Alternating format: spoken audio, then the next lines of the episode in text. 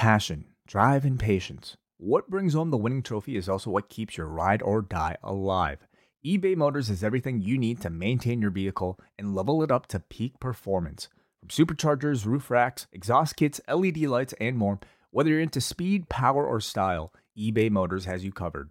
With over 122 million parts for your number one ride or die, you'll always find exactly what you're looking for. And with eBay Guaranteed Fit, your part is guaranteed to fit your ride every time or your money back. Because with eBay Motors, you're burning rubber, not cash. With all the parts you need at the prices you want, it's easy to turn your car into the MVP and bring home that win. Keep your ride or die alive at ebaymotors.com. Eligible items only, exclusions apply. You know, he walks like this. So the team's got to reflect that.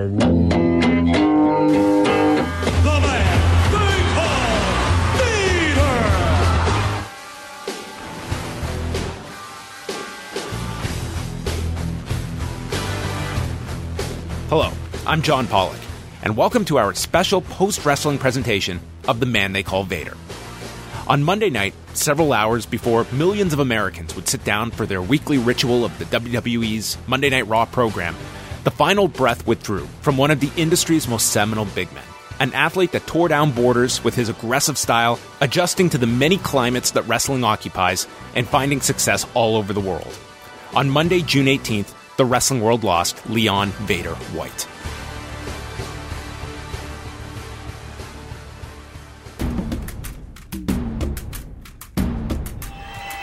From Denver, Colorado, the first American to ever win the World Cup in Europe, former professional football player with the Los Angeles Rams. He weighs in at 370 pounds. Leon Bull Power White. Leon was a, great player at Colorado. And Colorado, for years, was in the Big Eight conference along with my Oklahoma Sooners. So Leon's uh, reputation as a big, strong uh, football player preceded the wrestling by years.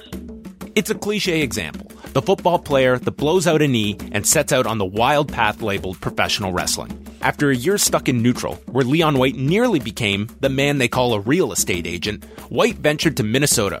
And it's hardly a surprise that he was put into contact with Brad Rheingans, a retired Greco Roman wrestler that twice represented the U.S. at the Olympics and had a hand in training a wide array of athletes looking at professional wrestling as their second act. Rheingans was the bridge between Leon White to professional wrestling, and in Minnesota, professional wrestling meant Verne Gagne and the AWA, and the birth of the Baby Bull. Big Leon Baby Bull White, he weighs heavier than the earthquake, and look at the condition. He's tough and he's rugged. This man, Bell High School, Los Angeles, Big Eight, All American. He presses sports fans. Five, you weightlifters. Are you ready? 550. Warm up. 550. A constant throughout White's career was his ability to travel and adapt. If there was a promoter that would be sold on White's 8x10 alone, it would be Catch Wrestling Association promoter and star attraction Otto Wanz. White was quickly exported for the world to see, and it opened eyes in a hurry. By 1987, Leon White was being sought after by New Japan Pro Wrestling, with his contractual rights obtained by the promotion with big plans. Enter Big Van Vader and his iconic appearance.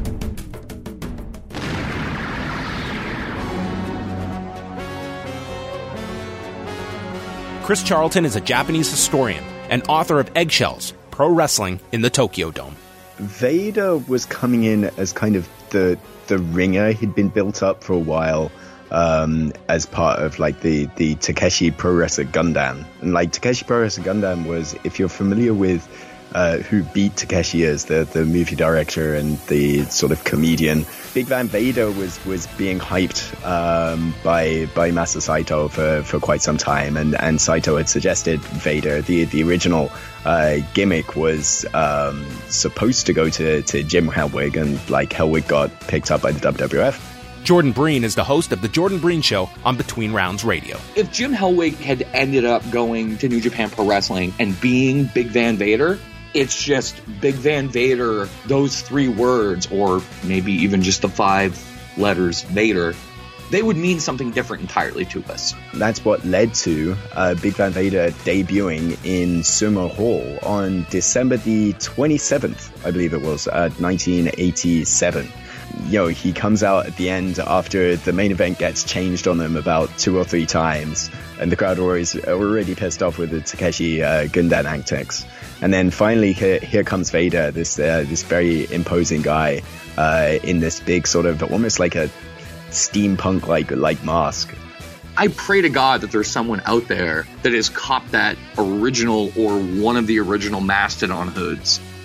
That is the for me, that is the greatest piece of pro wrestling gear in the history of time. Like nothing tops that for me. And he beats Inoki in a, in a couple of minutes. Um, you know, Inoki had already wrestled a tag match, so the, you know he had to sort of get out there. He hadn't even wrestled for New Japan yet. That's like that's insane. And they rioted, um, including uh, setting setting a light to to the cushions that they had on on the ground and, and throwing them at the ring. Um, it was quite an ugly scenario. Like Inoki just lasted like four minutes and got completely crushed like this. Pardon me? Why? How? Let's start throwing chairs at each other. They hustled Vader out to a waiting car, and it was uh, in many ways the, the right kind of heat, the wrong kind of heat, and uh, literal heat um, from the fire that, that was being started in the crowd. They would eventually return to the venue in 1989, but that same year saw the opening of Japan's newest stadium, the Tokyo Dome, and it would be New Japan that would present the first wrestling card on April 24th, 1989.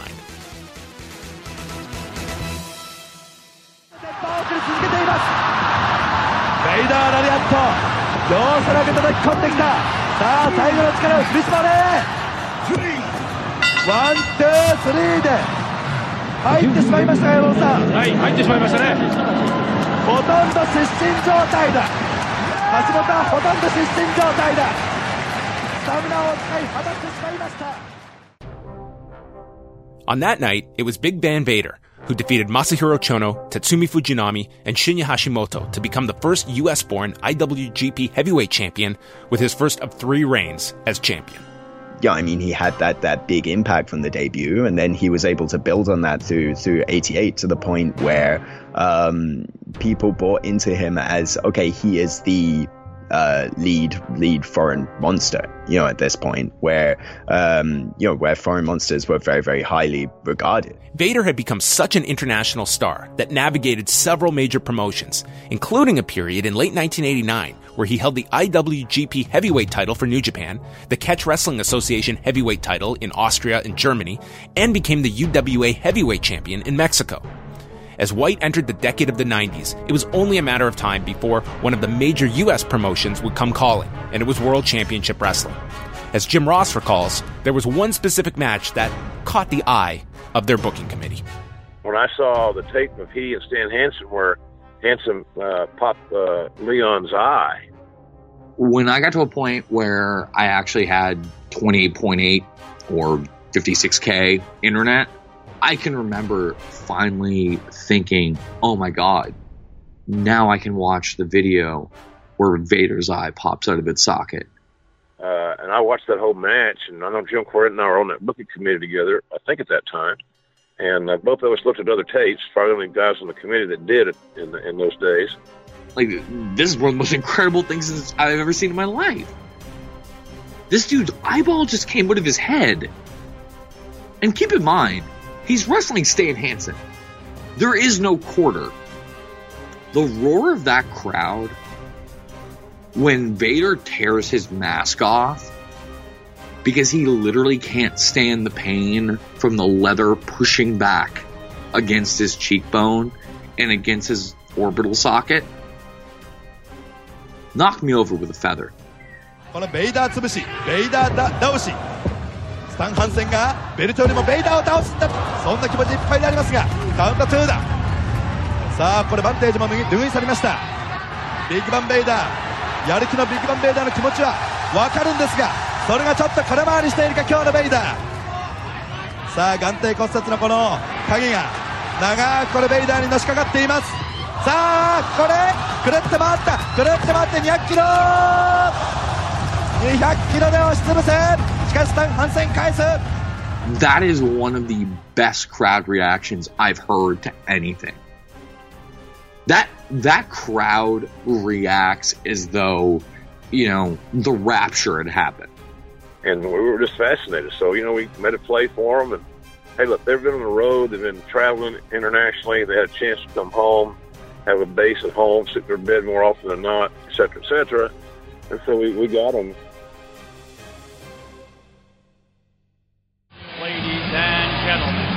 His opponent making his debut in World Championship Wrestling from parts unknown, weighing 399 pounds, Big Van Vader. Five months after the bout with Hansen, Vader debuted for World Championship Wrestling in July at the Great American Bash. As he attempted to balance commitments between the two, WCW didn't go all the way with Vader until he focused full time on WCW. You may be Talk of the Walk throughout the British Isles and Europe, but you have not been introduced to the House of Pain and the man that owns the house. Oh yeah, Davey boy. Take a look at the man. Take a look at the king of the world. Take a look at the heavyweight champion of the world. And even though we walk through the valley of the WCW, we have no fear because we own the valley. Every wrestler that steps in the ring with Big Van Vader has to pay with their blood, sweat, and their tears. And brother, let me tell you, you too must pay with your blood, sweat, and your tears. Through the pairing with multiple time NWA champion Harley Race as his manager, Vader became the top heel in the company in quick fashion. At a time when business was dismal and the air was out of the sails at WCW, Vader infused energy wherever he was on the card through sensational matches with the likes of Sting, Ric Flair, and Cactus Jack, to name a few. Sting trying to pick it up. Oh, great move by Sting. Get the big man off his feet. That was a great martial arts move by Sting. He got the big man off his feet. Caught him again, and Vader down. He caught him right in the face with his foot, and Sting takes the big man down on two consecutive offensive moves. Sting and Leon had a uh, real unique dynamic. You had everything in place to draw money. Those are the best matches of Sting's entire career. Sting is still working to this goddamn day. His best matches came in 1991 and 1992 with Big Van Vader. Because Sting was the classic uh, babyface that knew how to sell. He was over. The people cared about him, which is the main thing. The audience cared about him. And I think they generally felt uh, that he was in peril. He was in jeopardy stepping in the ring against Leon. And quite frankly, he might have been. Vader always wore the rep of someone that each opponent knew who they had been in the ring with, leaving a piece of themselves in the ring that night. The physicality displayed came through the screen, contributing to the aura that Vader commanded, regardless of WCW's bizarre ideas. Stinger!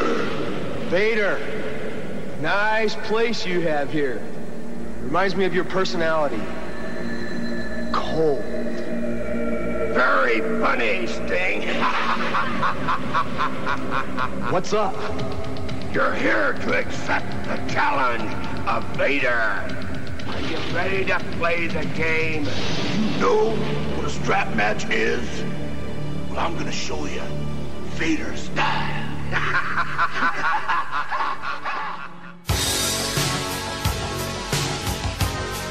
To emphasize Vader's bargaining power, while with WCW, he was able to strike a deal with the UWFI organization in Japan, leading to a major stadium showdown in December of 1993 against Nobuhiko Takada.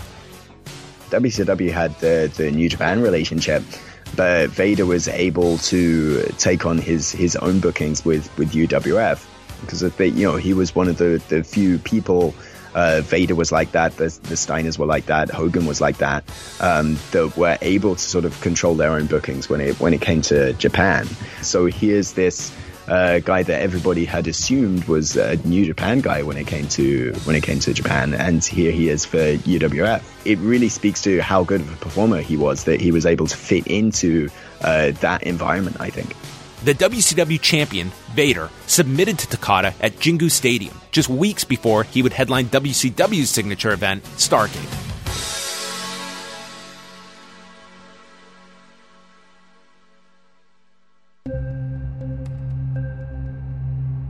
The tide of WCW took a big turn in 1994 with the signing of Hulk Hogan, one year removed from his exit from the World Wrestling Federation, and keeping his name around in wrestling through sporadic dates with New Japan before signing an incredibly lucrative deal with WCW. The early Hogan era of WCW is one of the most pathetic, sad, schizophrenic, politically motivated eras that you could possibly inhabit. Vader was the natural rival for Hogan, a program that wrote itself and a pattern that Hogan dined on throughout the decade of the 80s and into the 90s. It was a visual story that jumped off the screen with the mere sight of the two nose to nose. However, this wasn't to be, as the two had a program marred by directionless booking, ego appeasing finishes, and a reluctance to let Vader be Vader. If that's seven or eight years earlier, I think Hogan probably braves it out and has like an incredible run with Vader, and they probably have like a WrestleMania match, and it's probably going to be one of the best WrestleMania main events ever. By the summer of 1995, Vader seemed out of favor, and a backstage brawl with agent Paul Orndorff sealed Vader's fate as WCW was out of the Big Van Vader business. It only seemed logical where Leon White would land.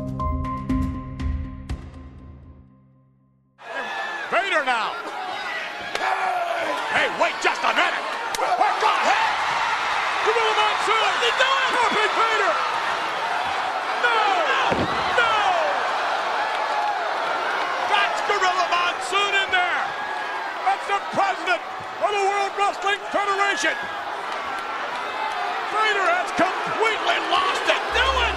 Vader completely losing it. I was very excited to bring Leon to WWE with our talent relations team. We all, all the guys that were there in that regard that had product knowledge, and they, and some of the creative people had, uh, you know, Leon was again that perceived as a good get. You know, he was a big, rugged heel that was easy to cast in a scenario. He had Cornette as his manager, it's like Brock Lesnar having Paul Heyman. And Shawn Michaels, Ahmed Johnson, this Sunday in Vancouver at the International Incident, we're going to get a lot of shots in. Because you see this man right here, Ahmed? He's the only man that's ever beat you, pinned your shoulders to the mat. One, two, three. The man they call Vader. He's the heavy hitter.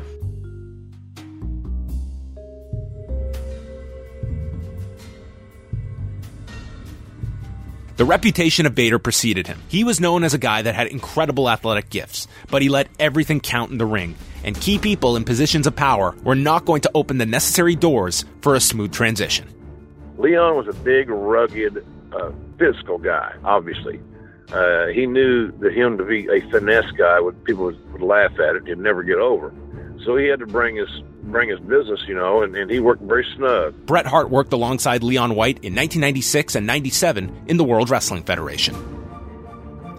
You know, he always had that reputation for being a guy that was quite physical in the ring. Well, I know uh, Shawn Michaels uh, had problems with him for being too stiff and too dangerous in the ring, and uh, you know, some people like it, some people don't, but it was never that big of an issue for me. I I was comfortable with uh, both styles. A scheduled run with the title was rescinded, and it was Psycho Sid that got the run with the championship before the end of the year, swapping it back and forth with Shawn Michaels. I made the biggest mistake of my life. I train, Look at me, I'm so big. Maybe it's maybe Vader time's over. I'm nothing but a big piece of shit. A big fat piece of shit. Well, oh.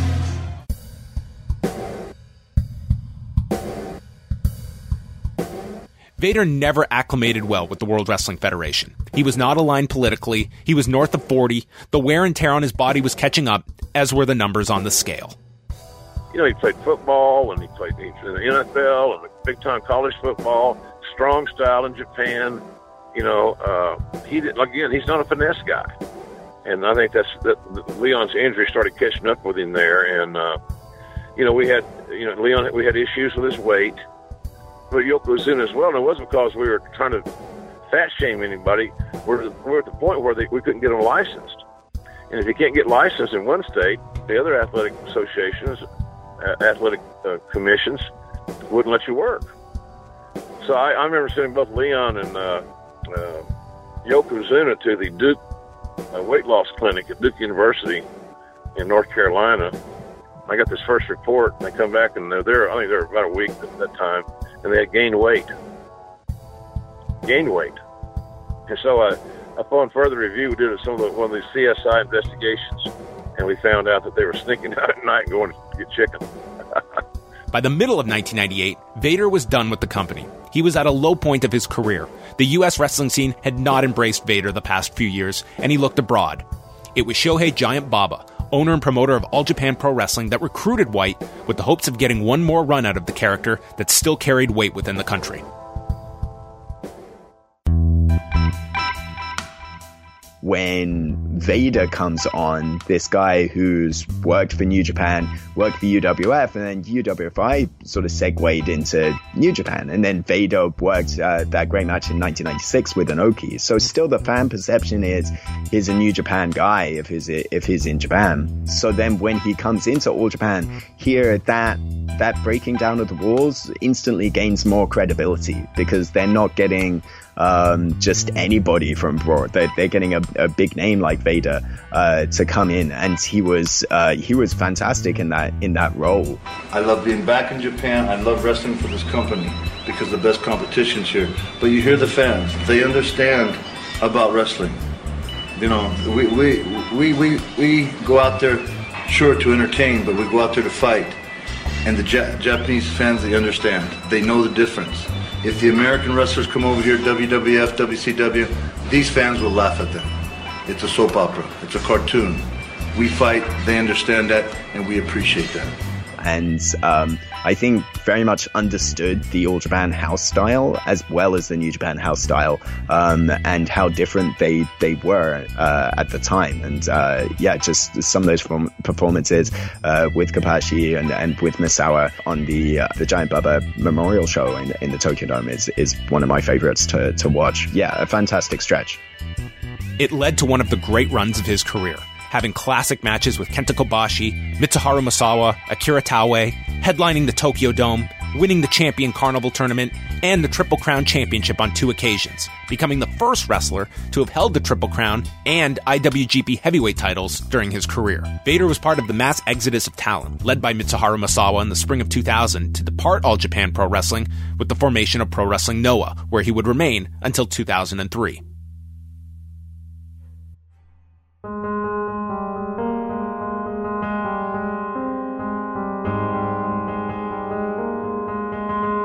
Vader continued to wrestle into his 60s, limited by his age and a variety of ailments, the biggest being issues with his heart. He was diagnosed with congenital heart failure in 2016, being told he had two years to live. He underwent open heart surgery this past March and another procedure for an irregular heartbeat in May before contracting pneumonia. He died at the age of 63. You'd have a hard time thinking of someone that, that worked in such diverse places with such diverse opponents and in such diverse styles. If he'd have come on just a hair earlier, he would have been a huge crossover mainstream star and, and he would be remembered by non-fans in the same breath as, as Stan Hansen. There are many ways people will memorialize and remember the life of Leon Vader White. He was a world traveler and understood how to get over in so many places, taking his style and customizing elements to the demands of the audience in that part of the world. As a man that would tip the scales at over 400 pounds during his career, yet incorporated moonsaults, he was one of the best to do it, and set a template for future big men as the demands of the in-ring style escalate on a yearly basis. You know, I think most wrestlers got along pretty well with him. He had, a, I think he had a temper, but it only came out when he got real mad about something. And uh, again, he wouldn't. He was not the kind of guy you want to get mad very often. He was. He was a big, tough, rugged guy. He worked every single style of contemporaneous pro wrestling that you could possibly ask of someone. He starts in Verne Gagne's AWA. You want me to do some arm drags and you want me to do some hammerlocks? No problem. Out of Colorado, Boulder. Clem's on a side headlock. He's gaining more confidence all the time in his wrestling ability. He's not been wrestling that long, but when he, you give him another one or two more years, and this man may be A world champion himself. I'm going to go to CWA. You want me to work quasi catch wrestling? No problem. But a tremendous start for Bull Power. He seems hyped up, well, beyond anything I've seen from him before. Well, I've never seen anything like this. I spoke to this guy in Denver before he left America, and he said that he's never been fitter than he is now. And I tell you what, that is one awesome character in there. You want me to go to UWFI? Yeah, I got shoot style on lock. 赤コーナーチャンピオン410パウンドスーパーベイダー Oh, what? It's 1992? I saw the great Muta do a moonsault on uh, cable television? I'm 400 pounds. You want me to do a moonsault? No problem. Begging for it to go to the top. He's going to do it. Vader on the top rope now. No! Look out! A moonsault! This dude did everything. Watching Vader rip that mask off, that reaction, kiss the fingers. Couldn't do it better. He was never dull, and he was a handful sometimes. But you know, he was. But when it like there's game time, game time, nut cutting time, uh, Big Van Vader was always front and center.